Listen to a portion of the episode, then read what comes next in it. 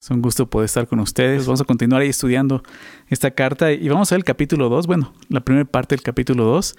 Em, así que abre tu Biblia en Efesios capítulo 2, por favor. Y quisiera entrar de lleno al texto, pero pues vamos a orar, vamos a hacer una oración para que pidamos la guía del Señor, ¿les parece? Señor, te queremos agradecer por esta mañana. Muchas gracias por todas tus bondades, por permitirnos reunirnos, aún de esta manera. Gracias, Señor, por el privilegio que nos das de de estar, Señor, eh, en distintos lugares físicamente, Señor, en este planeta, pero sabiendo que tú estás con nosotros y que estamos juntos en el Espíritu, Señor. Gracias por darnos el privilegio de reunirnos de esta manera, Señor. Y, Señor, que en esa misma fe, Señor, pues te pedimos que tú nos guíes en este estudio, que sea tu Espíritu hablándonos, redarguyéndonos, corrigiéndonos, enseñándonos, todo lo que Él o tú quieras hacer nosotros, hazlo, Señor, por favor. Que seas tú con nosotros, por favor, Padre. Te lo pedimos en el nombre de Jesús. Amén. Muy bien, pues bueno, vamos a ver el capítulo 2, como te decía. Y pues en el contexto es Pablo está orando por la iglesia, viene orando por esta iglesia. Y una de las cosas que ora es que esta iglesia pueda llegar a, entender, a comprender el, dice el verso 19, déjame lo dice, el cual supereminente, la, la cual, la supereminente, perdón, grandeza de su poder, ¿no? Y dice, para con nosotros los creyentes. Y creo que eso es lo que va a hacer el capítulo 2, ¿no? Nos va a mostrar la, supereminente grandeza de su poder en la salvación, ¿sí? Prácticamente eh, esta primera parte del capítulo 2, verso 1 al 10, nos habla del Evangelio, de lo que Dios hizo por nosotros, ¿sí? todo lo que es el Evangelio. Y este pasaje, del el apóstol Pablo en este pasaje nos presenta un contraste muy, muy claro entre lo que somos por naturaleza y lo que podemos llegar hacer por la gracia de Dios, una nueva criatura. Y para ayudarnos a comprender entonces lo que te decía, la supereminente grandeza de su poder, como oró por ellos, el apóstol Pablo va a describir lo que son las buenas noticias, lo que es el Evangelio para, los, pues, para todos los hombres, ¿verdad? Y el Evangelio comienza con esto, ¿no? Voy a leer del verso 1 al 3. Dice así, y Él os dio vida a vosotros cuando estabas, estabais muertos en vuestros delitos y pecados, en los cuales anduviste en otro tiempo siguiendo la corriente de este mundo, conforme al príncipe de la potestad del aire, el espíritu que ahora opera en los hijos de desobediencia, entre los cuales también todos nosotros vivimos en otro tiempo, en los deseos de nuestra carne, haciendo la voluntad de la carne y de los pensamientos, y éramos por naturaleza hijos de ira, lo mismo que los demás. Al leer este, estos versículos, eh, podemos ver que hay, nos habla de miseria, Prácticamente habla de nuestra miserable condición sin Cristo. Es lo que Pablo quiere expresar aquí. Y vamos a ir viendo eh, em, cómo describe el hombre sin Cristo y lo describe de tres maneras. La primera es que estábamos muertos, así prácticamente. Fíjate el verso 1. Y Él os dio vida a vosotros cuando estabais muertos. Déjame decir algo. Em, esta primera frase, Él os dio vida a vosotros, en el texto original, los manuscritos originales, no aparece esta frase. La frase en el griego eh, que dice al principio simplemente dice así, y ustedes que estaban muertos en delitos y pecados. Así es como inicia el capítulo 2. ¿Por qué? Porque la acción de Dios no aparece hasta el versículo 4. Creo que la intención de Pablo era dejar en claro nuestra terrible condición sin Cristo. Por eso realmente dice, Él os dio vida, pero aquí nunca menciona eso. Simplemente va directamente, esto eran ustedes. ¿no?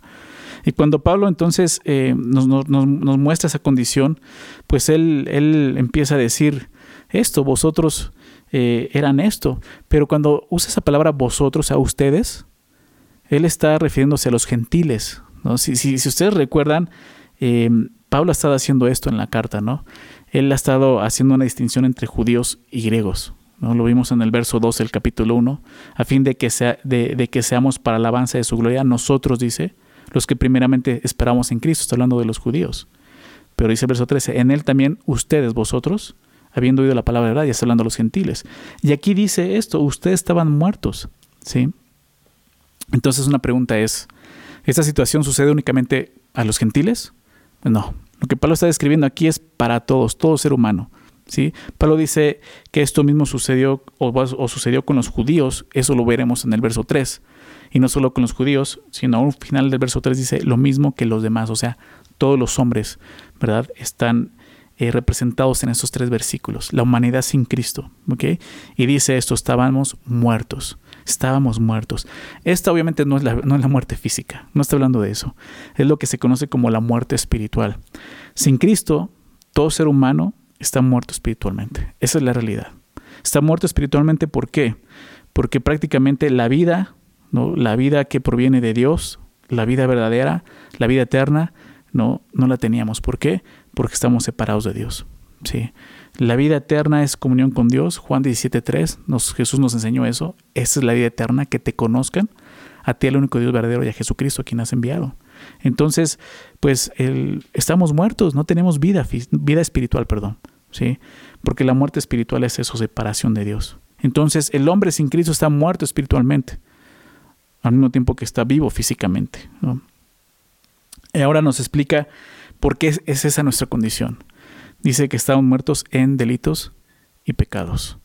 Lo que nos separó de Dios fue esto, nuestra condición y posición. ¿Por qué digo esto? Creo que esas dos palabras definen eso, nuestra condición y nuestra posición. Nuestra posición, ¿por qué? Porque estábamos en eso, en nuestros delitos y pecados. Lo opuesto, esto es, es, lo opuesto a estar en Cristo, una posición, ¿recuerdas? La carta a los Efesios habla mucho de eso. Digo, en todas las cartas de Pablo encontramos esta doctrina de nuestra posición, nuestra identidad en Cristo. Ahora estás en Cristo, con Cristo, en Cristo, en Cristo, ¿verdad? Pero aquí es muy enfático en Efesios. Y aquí dice, antes estaban muertos en delitos y pecados. Vamos a, ver más adelante que dice, ahora estamos en Cristo. Pero es eso, nuestra posición, la posición de una persona que no está en Cristo, está en delitos y pecados. ¿sí? O sea, solamente hay dos posiciones en las que una persona puede estar, o en Cristo o en delitos y pecados. Entonces, como creyentes, eso significa que si estamos en Cristo ya no estamos en delitos y pecados, en un sentido sí, pero en un sentido no. ¿Sí? Podemos decir entonces, ¿quiere decir que un creyente ya no peca, ya no está en pecado? No, esto quiere decir que un creyente ya no se deleita en el pecado, sino en Cristo. Ahora está en Cristo. Un creyente puede volver a pecar, pero eso le traerá un dolor profundo en el corazón. Un dolor que lo llevará definitivamente al arrepentimiento, a ir delante de la presencia de Dios y pedir perdón y arrepentirse. ¿Sí? Esa es nuestra posición. Pero te decía que también habla de nuestra condición. ¿Por qué digo esto? Porque significa que somos pecadores. Esa es nuestra condición. Pablo hace referencia a, nuestra naturaleza pecaminosa, lo que se conoce como el pecado original. ¿no? Creo que es algo, que Pablo describe muy bien en Romanos, capítulo 5, versículo 12, déjame leerlo. Romanos 5, 12 dice así, por tanto, como el pecado entró en el mundo por un hombre, recuerda, está hablando de Adán, y por el pecado la muerte, dice así, la muerte pasó a todos los hombres, por cuanto todos pecaron. ¿Sí? O sea, todos nacimos con esa herencia, ¿sí? una naturaleza pecaminosa. Entonces el hecho de cometer pecado no nos convierte en pecadores. Al contrario, cometemos pecados porque eso somos pecadores. Así nacemos pecadores. Por eso todo hombre sin Cristo está muerto, separado de Dios, por su pecado. Todos nacemos en esta condición, espiritualmente muertos. Entonces, pues debido a que nacemos en pecado, también nacemos para muerte. Sí, es lo que veíamos en, en Romanos 5.12. Déjame eh, explicar rápidamente esas dos palabras, delito y pecado, porque también creo que es importante entenderlo. La palabra delito también se traduce en la Biblia como ofensa o transgresión. Habla de cruzar un límite, los límites de Dios, obviamente. Y eso es, ¿no? El pecado es representado como un delito, como un crimen delante de Dios. Es una ofensa hacia Dios. El hombre sin Cristo, todo lo que haga, aún lo más bueno que pueda hacer o que intente hacer, es eso, es un delito delante de Dios. Y la palabra pecado significa errar en el blanco. ¿Qué significa eso? Fallar, no alcanzar el objetivo, no alcanzar la medida, prácticamente eso. Creo que ambas palabras nos enseñan que delante de Dios somos tan rebeldes como fracasados. O, sea, estoy hablando de una persona sin Cristo. Tú puedes decir, oh, eso soy muy fuerte, ¿no? pero la Biblia describe eso. Además, déjame leerlo. Romanos capítulo 3 eh, nos habla de, esa misma condición. Fíjate lo que dice Romanos 3, verso 9. muy similar a lo que Pablo viene enseñando en Efesios. Dice que pues, somos nosotros, hablando Pablo como judío, ¿somos nosotros mejores que ellos, a que los gentiles? En ninguna manera, dice él. Pues ya hemos acusado a judíos y a gentiles que todos están bajo pecado. Todos estamos en la misma condición, sin Cristo. Como está escrito, empieza, a explicar esto. No hay justo ni aun uno. No hay quien entienda. No hay quien busque a Dios. ¿Te das cuenta? Ese es el hombre sin Cristo. Todos se desviaron. Aún se hicieron, fíjate lo que dice, inútiles. ¿Te das cuenta? O sea, la Biblia lo dice. Somos inútiles. Y es importante entender eso. Porque es el propósito por el cual Dios también nos salva, para ser útiles. Éramos inútiles. No hay quien haga lo bueno, dice ahí, no hay ni siquiera uno. Sin Cristo. Es lo que somos. Esa es nuestra condición, ¿te das cuenta? ¿Te das cuenta que sí es una miseria? La persona que se describe aquí es una persona insensible a Dios, como vemos, una persona que no tiene conciencia de su realidad espiritual, ni siquiera de su realidad personal. Su espíritu está muerto y no tiene la capacidad de responder a Dios. Prácticamente nos habla de un cadáver espiritual delante de Dios. Eso es lo que somos sin Cristo. Pero no solo eso. También, también sin Cristo, la persona que vive sin Cristo vive esclava, es esclavo. ¿Qué es lo que desarrolla ahora? El verso 2, en los cuales anduviste en otro tiempo, no hablando de los delitos y pecados, en otro tiempo, siguiendo la corriente de este mundo, conforme al príncipe de la potestad del aire, el espíritu que ahora opera en los hijos de desobediencia, entre los cuales también todos nosotros vivimos en otro tiempo, en los deseos de nuestra carne, haciendo la voluntad de la carne y de los pensamientos. ¿Se dan cuenta? Digo, no menciona la palabra esclavitud, pero sí hace referencia a que éramos esclavos de tres cosas. ¿sí? Ahorita las vamos a ver. Pero el verso 2 comienza diciéndonos cuáles anduviste en otro tiempo. El verbo andar es, muy importante en toda la carta de Efesios. Habla de, andar muchas veces. ¿No? El capítulo 4 lo mencionan dos veces, capítulo 5 dos veces. Y prácticamente eh, significa esto, andar por todas partes, andar en general. Es una palabra clave en esta carta y, se usa para describir pues, el estilo de la vida, de, la vida, eh, de la conducta humana prácticamente, cómo te estás conduciendo. Pero en este versículo habla de la vida y la conducta de una persona muerta muerta espiritualmente, como vemos. Así andábamos. En otro tiempo se refiere al tiempo en el que los creyentes no conocemos a Cristo. Antes de conocer a Jesús, antes de rendir nuestra vida a Jesús, así vivíamos, en delitos y pecados. ¿Sí? En, ese tiempo, perdón, en, en ese tiempo vivíamos en esclavitud espiritual. Y los poderes que nos tenían esclavizados eran prácticamente tres. Y los voy a mencionar, el mundo, Satanás y nuestra carne.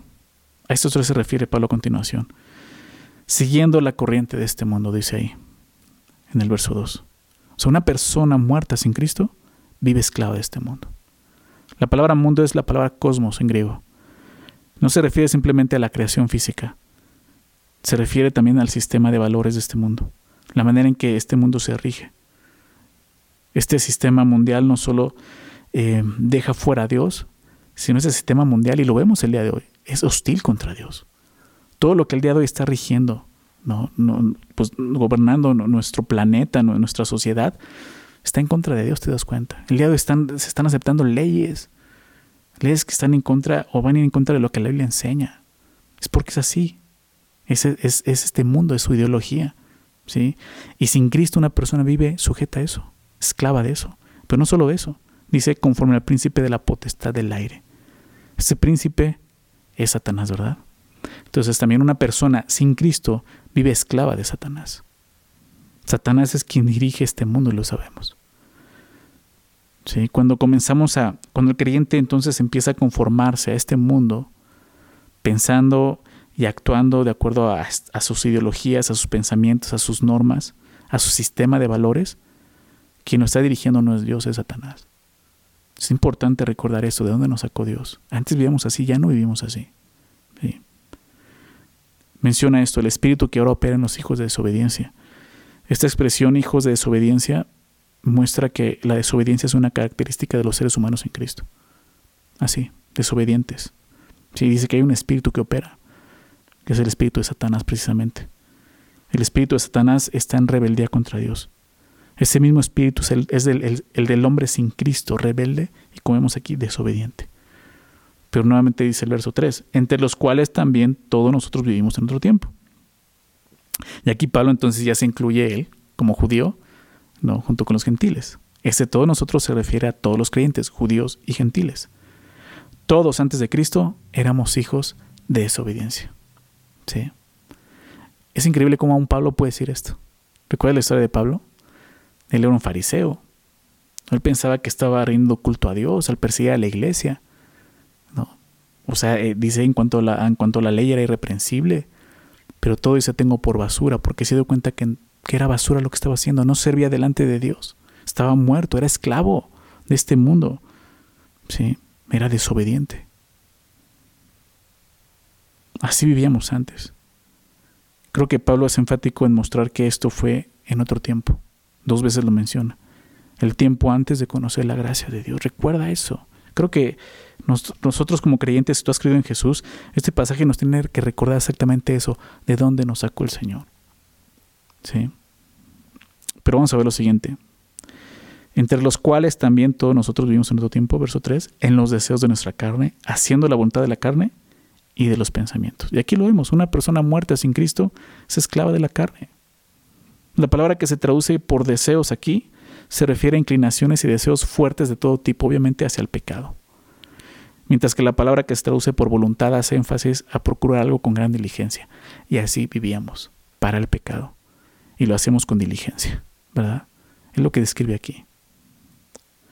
En estos eh, primeros versículos, pues vemos eso, la conducta del hombre sin Cristo. Me da una conducta que es dominada por esos tres poderes. Y aunque Cristo ya nos liberó de esa esclavitud, recordemos algo, estos tres poderes están esperando. Están esperando a que les demos nuevamente oportunidad. Una oportunidad de, de operar en nosotros y de volvernos a llevar esa esclavitud.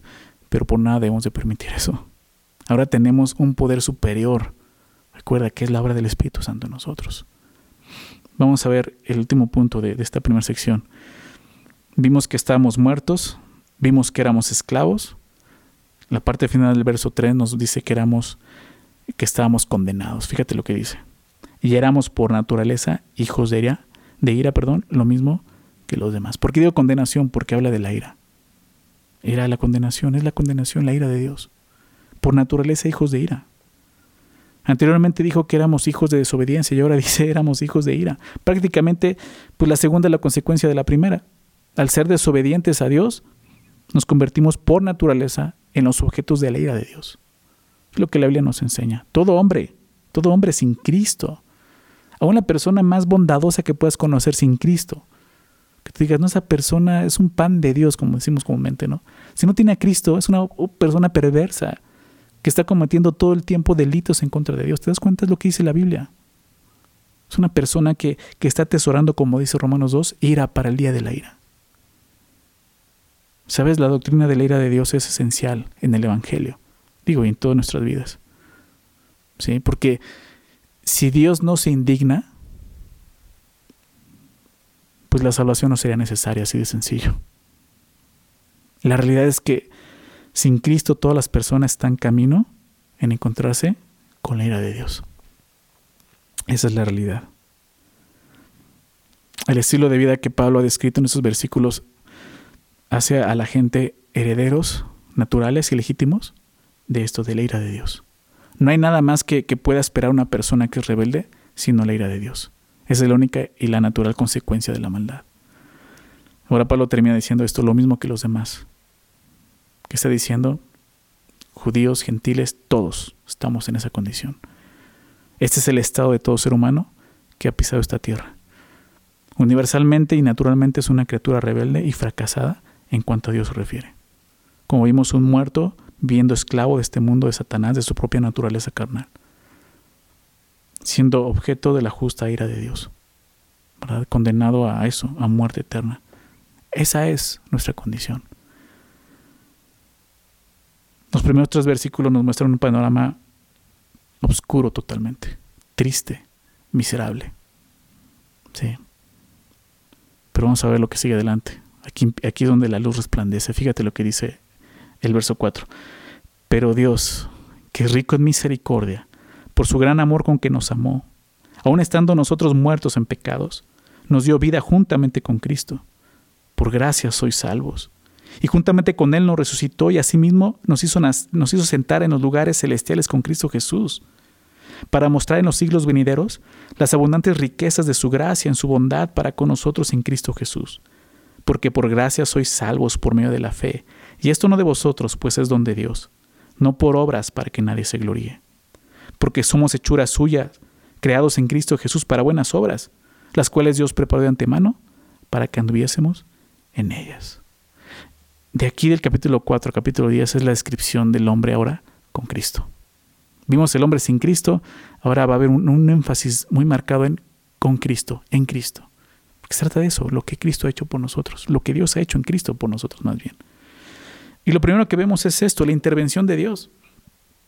Ante tal situación tan, tan desoladora, ¿verdad? Aparece este pero Dios. Este versículo nos muestra un cambio contundente entre eso, impotencia, desesperanza, a esto, a, la maravillosa gracia y misericordia de Dios. Una de las palabras más importantes de la Biblia es esta, pero. Y cuando se combina con Dios, es aún más gloriosa. Pero Dios, eso cambia todo. Estas dos palabras nos muestran quién tuvo la iniciativa en la salvación. Dios. ¿Sabes por qué? Porque éramos inútiles. No había nada que podíamos hacer tú y yo para salvarnos. Tenía que venir de alguien más. Y fue Dios. Y a continuación describe la razón de la intervención de Dios. Fíjate lo que dice. Pero Dios que es rico en misericordia por su gran amor con que nos amó. ¿Por qué razón Dios interviene? Simplemente por esto, por su naturaleza, por quién es Él, por su amor. Cada razón para la misericordia y la gracia de Dios se encuentra en Él, no en nosotros.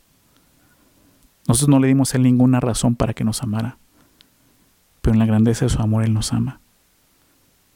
¿Se dan cuenta? La misericordia y su gracia no son una respuesta de algo que tú y yo hayamos hecho y merezcamos. La misericordia y su gracia son revelaciones de la, esencia de Dios. ¿Quién es Dios? ¿De qué estoy hablando? Él, dice que es rico en misericordia, pero dice, ¿por qué? Por su gran amor.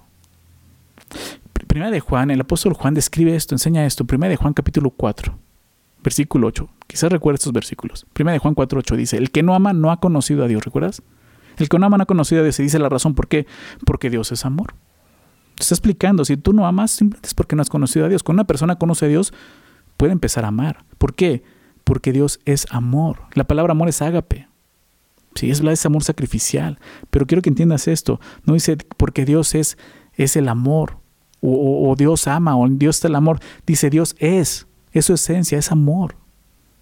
Y dice, en esto se mostró el amor de Dios para con nosotros, en que Dios envía a su Hijo unigénito al mundo para que vivamos por Él. En esto consiste el amor, no en que nosotros hayamos amado a Dios, no lo amábamos, estábamos muertos, ¿te das cuenta? ¿Recuerdas eso? Éramos esclavos del pecado, estábamos muertos totalmente. No podíamos amar a Dios. Entonces, sino que sino en que él nos amó a nosotros y envió a su hijo en propiciación por nuestros pecados. Entonces, Juan nos explica claramente, Dios es amor, es su esencia, es su naturaleza. Y entonces entendiendo esto, lo que dice Pablo es esto. Lo que movió a Dios a intervenir es su propia naturaleza de amor.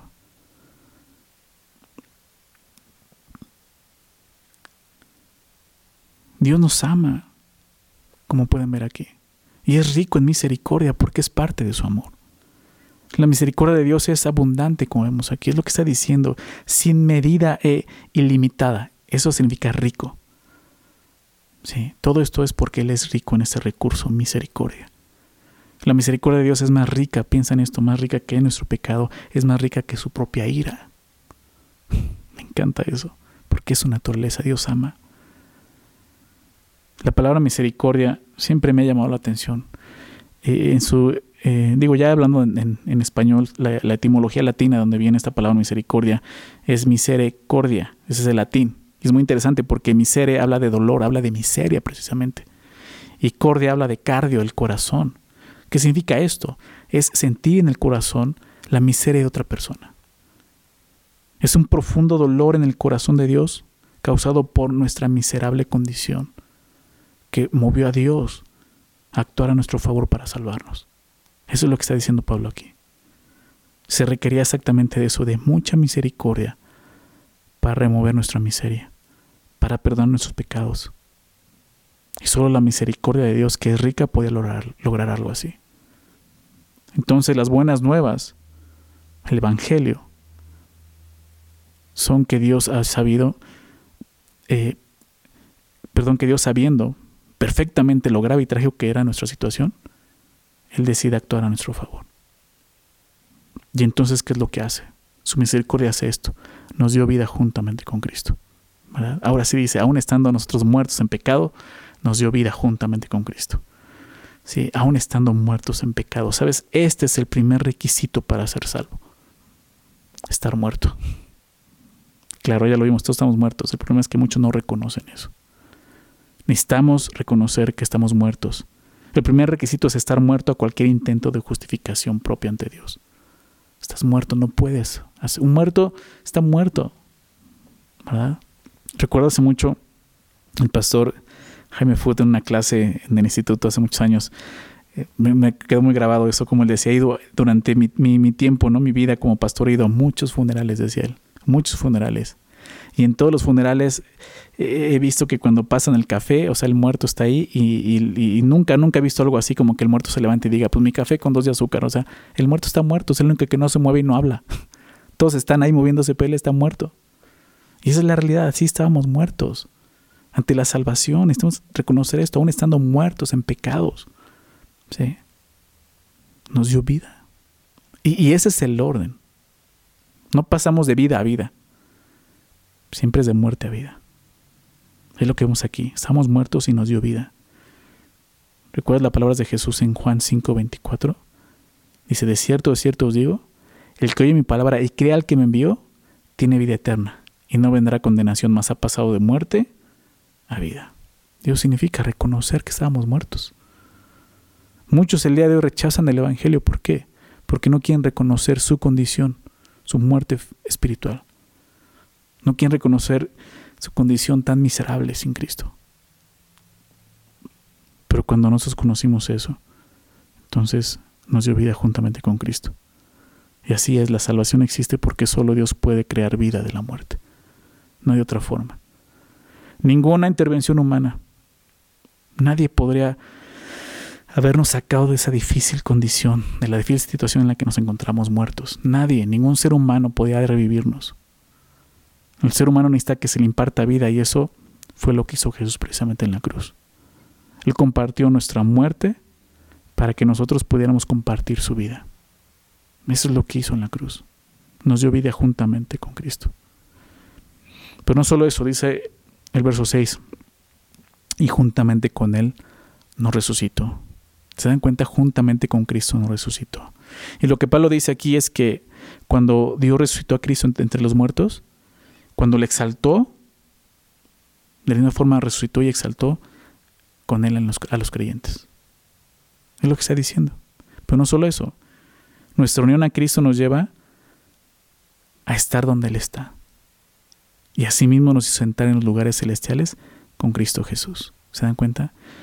Nos dio vida juntamente con Cristo, nos resucitó juntamente con Cristo y nos hizo sentar en lugares celestiales con Cristo. ¿Se dan cuenta de eso? No solo hemos sido resucitados con Cristo, sino también nos ha puesto en los lugares celestiales. Creo que eso es debido a, a lo que ahora somos, ciudadanos del cielo, ¿verdad? Dios nos pone en el lugar correcto, en los lugares celestiales. Y ahí, en los lugares celestiales, es donde se encuentran nuestras bendiciones, ¿recuerdas? Déjame recordar esto en el capítulo 1, verso 3. Así empezó. Bendito sea el Dios y Padre de nuestro Señor Jesucristo, que nos bendijo con toda bendición espiritual ¿En dónde? En los lugares celestiales en Cristo. ¿Te das cuenta? Los lugares celestiales hablan de esa bendición. Pablo dice, las bendiciones que encontramos en el capítulo 1, todo lo que hemos estado aprendiendo, son para aquellos que han nacido de nuevo, para aquellos que ahora están en Cristo. Sin Cristo no tienen eso, están muertos.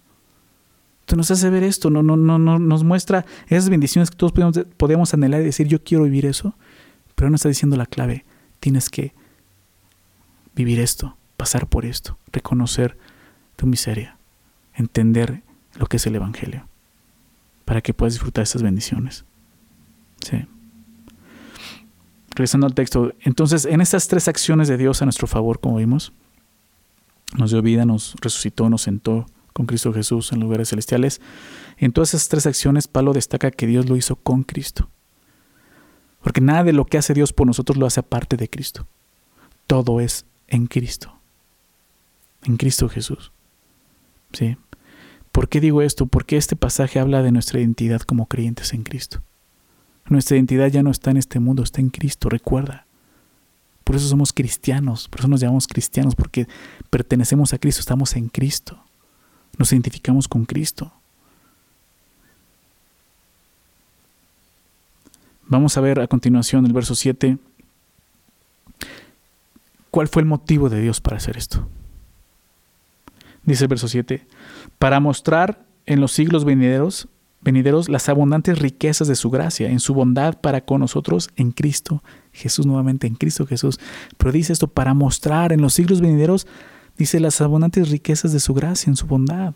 Entonces lo que motivó a Dios para actuar a nuestro favor no fue lo que estaba en nosotros, algún mérito, no había nada, estábamos muertos, sino lo que estaba en Él, qué cosa, su favor inmerecido, su gracia. Dios ha actuado a nuestro favor con un solo propósito, demostrar en los tiempos venideros, y claro, esto desde la iglesia hasta el día de hoy, en cada, cada año, cada siglo, ese era el propósito, demostrar en los tiempos venideros su propio carácter. Un Dios de misericordia, de amor y de gracia. Si se dan cuenta, ¿recuerdas que te decía qué fue lo que movió a Dios a hacer esto? Su propia naturaleza. Pero aquí nos dice el motivo. ¿Lo hizo para qué? Para que la gente conociera a Dios su naturaleza, su carácter, su misericordia, su gracia, su amor. Porque eso, las acciones de Dios apuntan hacia el futuro, a las generaciones venideras, pero con ese fin, que conozcan quién es nuestro gran Dios. Somos salvos por gracia. ¿Se dan cuenta de eso? Somos salvos por gracia. Y esto nos convierte a ti y a mí, a los creyentes, a todos los creyentes, en trofeos de su gracia. Velo de esta manera. ¿Por qué lo digo como un trofeo? Porque cuando tú tienes un trofeo muestras que ganaste algo. Hiciste algo para ganar eso, ¿verdad? Ya sea en un deporte, no sé, corrí una carrera, ¿no? Un maratón, gané un premio. ¿Cómo lo ganaste? Corriendo. ¿no? Eso es lo que hice, corrí, o sea, tengo buena condición física, pude llegar en primer lugar, me gané esta, medalla, este trofeo. Te cuenta que Dios dice, es mi gracia, son los trofeos de mi gracia. ¿Sí? O sea, yo los gané con mi gracia. Eso es lo que Dios quiere, mostrar su gracia a todas las generaciones. Ahora, ¿qué es la gracia? Pablo ya lo dijo. Ya lo había dicho, por gracia soy salvos. Y lo dijo entre paréntesis, no me paré ahí. ¿Por qué? Porque lo dice entre paréntesis porque dice, ahorita voy a hablar más de eso. Y es el verso a continuación, el verso 8, porque por gracia soy salvos, ¿verdad? ¿Qué es la gracia? La gracia es el regalo inmerecido de Dios. Es algo que no merecemos. Definitivamente al ver el capítulo, los primeros versículos 1 al 3, vemos que es algo que definitivamente no merecemos. La salvación es gracia. Mientras que la misericordia es, recuerdas esto, no darte lo que mereces, merecemos la ira de Dios. Su misericordia lo mueve a no darnos eso. La gracia es darte lo que no mereces, que nos da salvación, vida eterna en Cristo. Vida, resurrección y nos sienta en lugares celestiales con Cristo. No merecíamos eso. ¿Se dan cuenta? Nadie merece salvación, sin embargo, Dios tuvo gracia. Entonces, la única razón la única razón, piensa en esto, de nuestra salvación es esto, la gracia de Dios. Por naturaleza, como vimos, somos rebeldes, hijos de ira, de desobediencia. Pero es increíble cómo por gracia podemos llegar a ser hijos de Dios. Solo la gracia de Dios puede revertir nuestra situación de esta manera. Si ves todo el cambio, por gracia sois salvos salvos, salvación. Es lo que todo el mundo necesita. Es lo que, lo que está gritando los versículos 1 al 3. Salvación. Y Dios trae salvación. la salvación es mucho más que perdón. La salvación es liberación de la muerte. Es liberación de la esclavitud. Liberación de la ira de Dios, como vimos.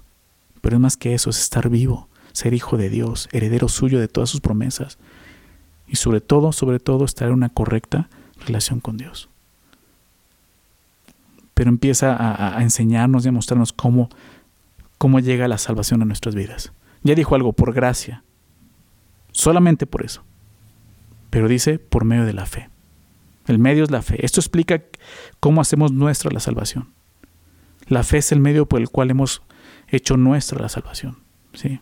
Es importante recalcar que los cristianos somos salvos por la gracia de Dios, no por nuestra fe. ¿Ok? No es por nuestra fe.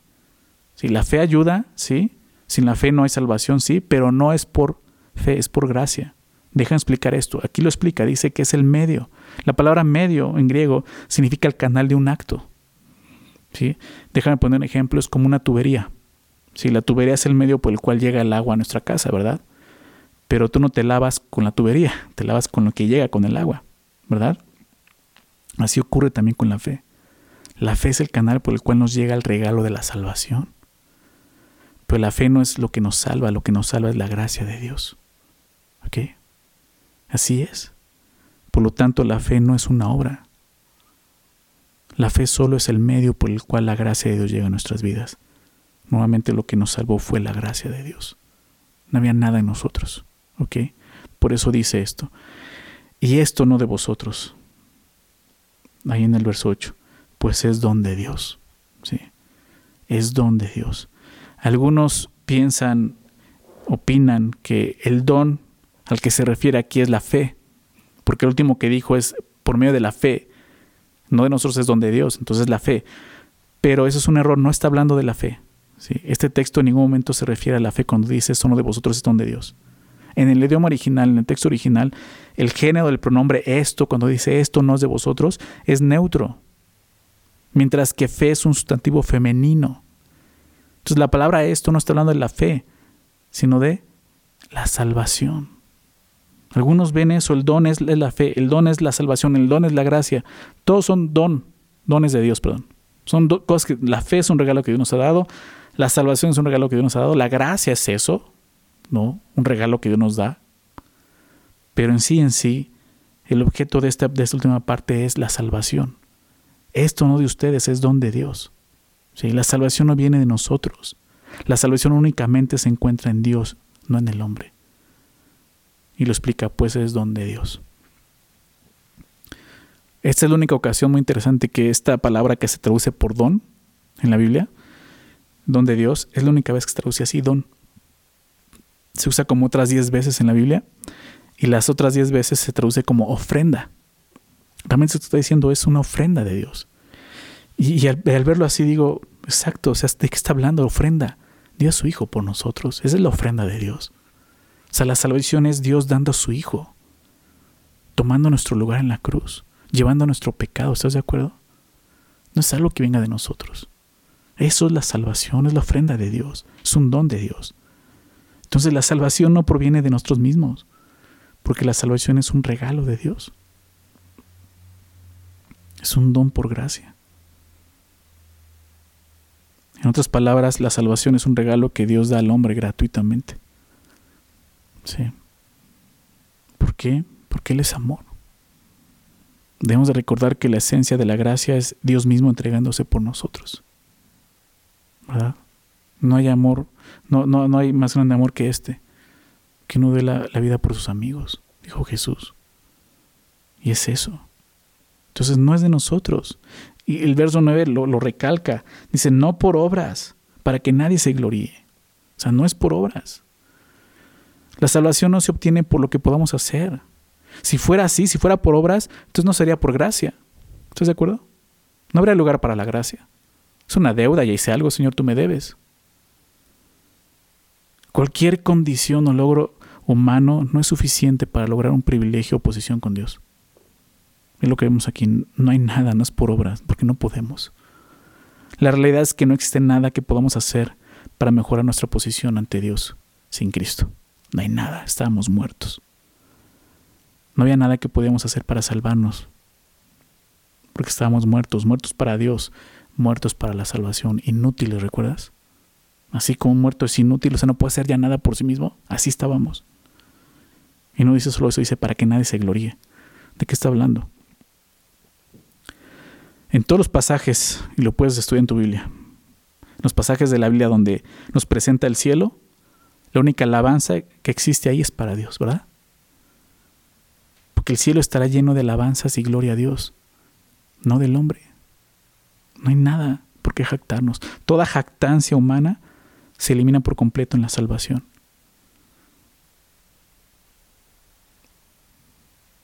A continuación, el verso 10 es muy importante. El apóstol Pablo explica por qué no es por obras.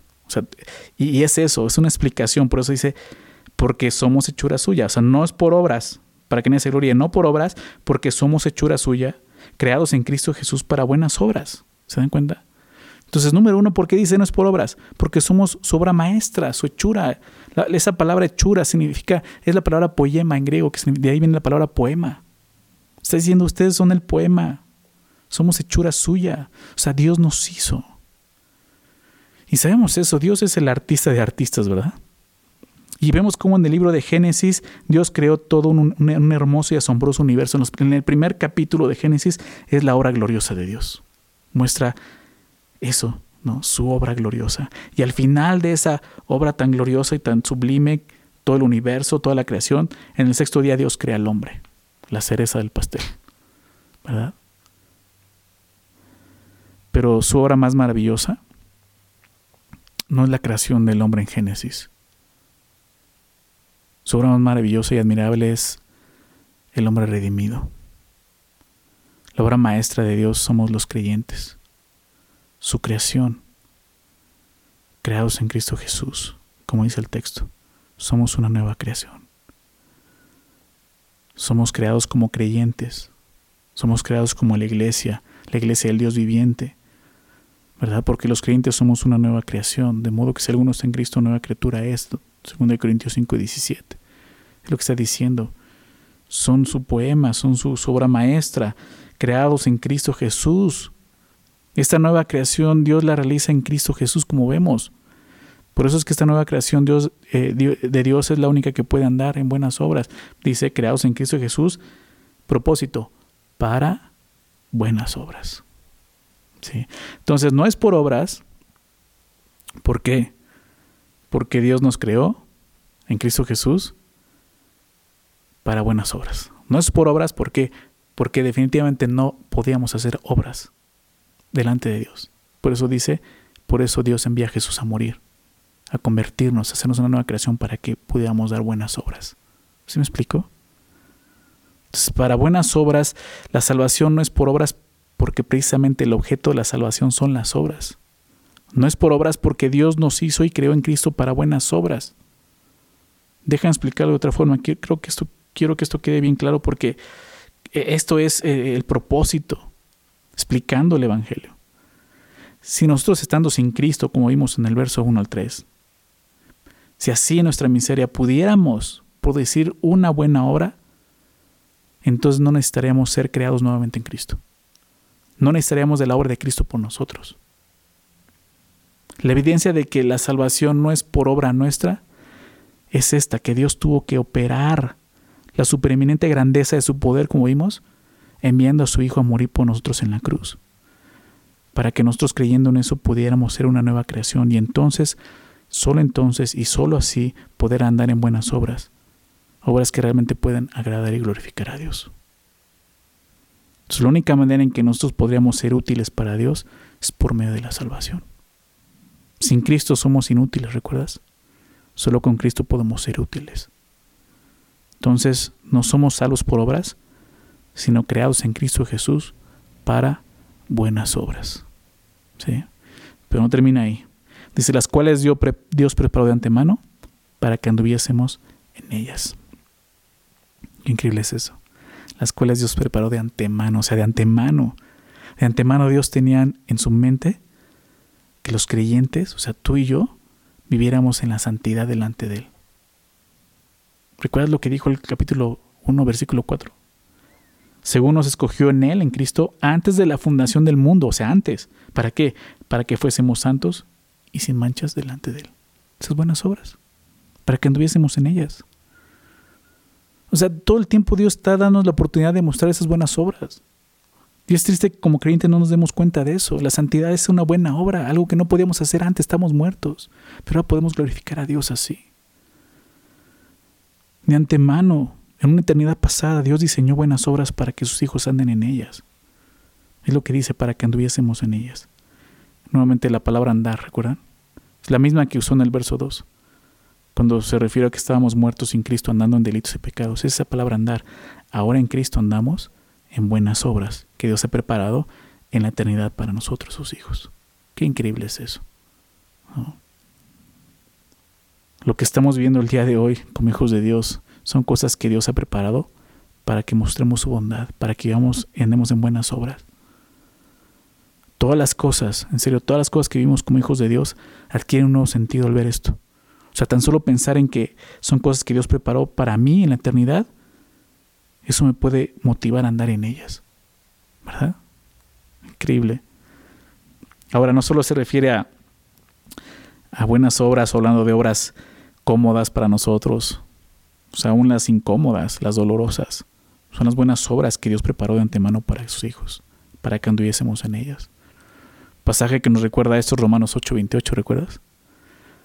Y sabemos que los que amamos a Dios, ¿verdad? Sus hijos, la nueva creación, los que andan en nuevas obras, todas las cosas les ayudan a bien. Esto es a los que conforme a su propósito son llamados, ¿sí? Obras que preparó de antemano, de acuerdo a su propósito. Entonces es lo que Dios ha hecho en nuestras vidas.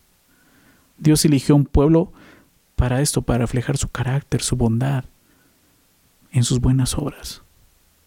Esa es nuestra tarea. Dios nos sacó de la miseria de esta manera para llevarnos a su gloria, ¿verdad? Pero para que en esta tierra andemos en buenas obras. ¿Qué aprendemos aquí? Aunque los cristianos ya tenemos vida por medio de la fe en Cristo Jesús, nunca debemos olvidar de dónde nos rescató el Señor. Nunca debemos olvidar de dónde nos sacó. Así era nuestra vida, miserable. Si el día de hoy como cristiano te sientes miserable por alguna situación, no, recuerda, tu vida sin Cristo sí era miserable. Ahora tienes a Cristo. Lo que estás viendo son parte de esas buenas obras. Glorifica a Dios, búscalo. Eso tiene que motivarte a decir, ya no vivo para mí, vivo para el Señor. Se trata de Él, no de mí, Él me rescató. Él me dio vida juntamente con Cristo. Para vivir no para mí, para Él. Antes vivía así, estaba muerto. Ahora puedo vivir para alguien más, para aquel que me amó y se entregó por mí. ¿Se dan cuenta? Por naturaleza éramos pecadores muertos espiritualmente, hijos de desobediencia, hijos de ira. Pero por gracia, por gracia ahora somos salvos. Tenemos vida y somos hijos de Dios. Recuerda eso. Este pasaje nos lleva a recordarlo. Y si tú no has creído en Jesús, no sé qué esperas. Si tú no tienes a Cristo, tu vida es, si tu vida es el verso 1 al 3, pasa al verso 4. Deja que Dios actúe en tu vida. Solo tienes que creer en Él, solo tienes que poner tu fe en Él. ¿Sí? Entonces vas a poder experimentar eso, pasar de muerte a vida. Estar sentado en lugares celestiales, siendo heredero de todas esas bendiciones, por gracia, por fe solamente, siendo hijos de Dios. Cree en el Señor Jesús. Vamos a hacer una oración para despedirnos, ¿les parece? Señor, te queremos dar gracias por este día. Muchas gracias, Padre, por tu misericordia, por tu gran amor, Señor, con que tú nos amaste. Gracias por habernos sacado de ese hoyo, Señor, de la miseria en la que vivíamos, Señor, y quizás, sí, no nos dábamos cuenta. Fue hasta que te vimos, Señor, vimos tu gracia, vimos tu amor, que pudimos entender lo que esté por nosotros. Y aquí Pablo lo describe de una forma magistral, Señor. Estábamos muertos, esclavos de este mundo, de Satanás, de nuestro propio pecado de nuestra naturaleza. Y estamos condenados, condenados eternamente, Señor. Pero tú, Dios, por tu gran amor, por lo que eres, Señor, decidiste intervenir. Enviaste a tu Hijo a morir por nosotros en la cruz para darnos vida juntamente con Él para resucitarnos juntamente con Él, para sentarnos en lugares celestiales juntamente con Él. Y por gracia somos salvos, Señor, lo sabemos. Y todo esto es para qué? Para que todos, Señor, supieran de ese gran Dios. Para que nuestra vida sea eso, Señor, un trofeo de gracia, Señor. De tu gracia, que todos puedan ver tu gracia en nuestras vidas, Señor. Ayúdanos a empezar a verlo así. Eso es el Evangelio. Gracias Señor porque nos sacaste de una vida inútil y le has dado propósito a nuestras vidas, Señor, útiles para ti en tus manos. Lo que no podemos hacer por nosotros, tú lo has hecho. Nos salvaste, Señor, no por obras, sino para buenas obras.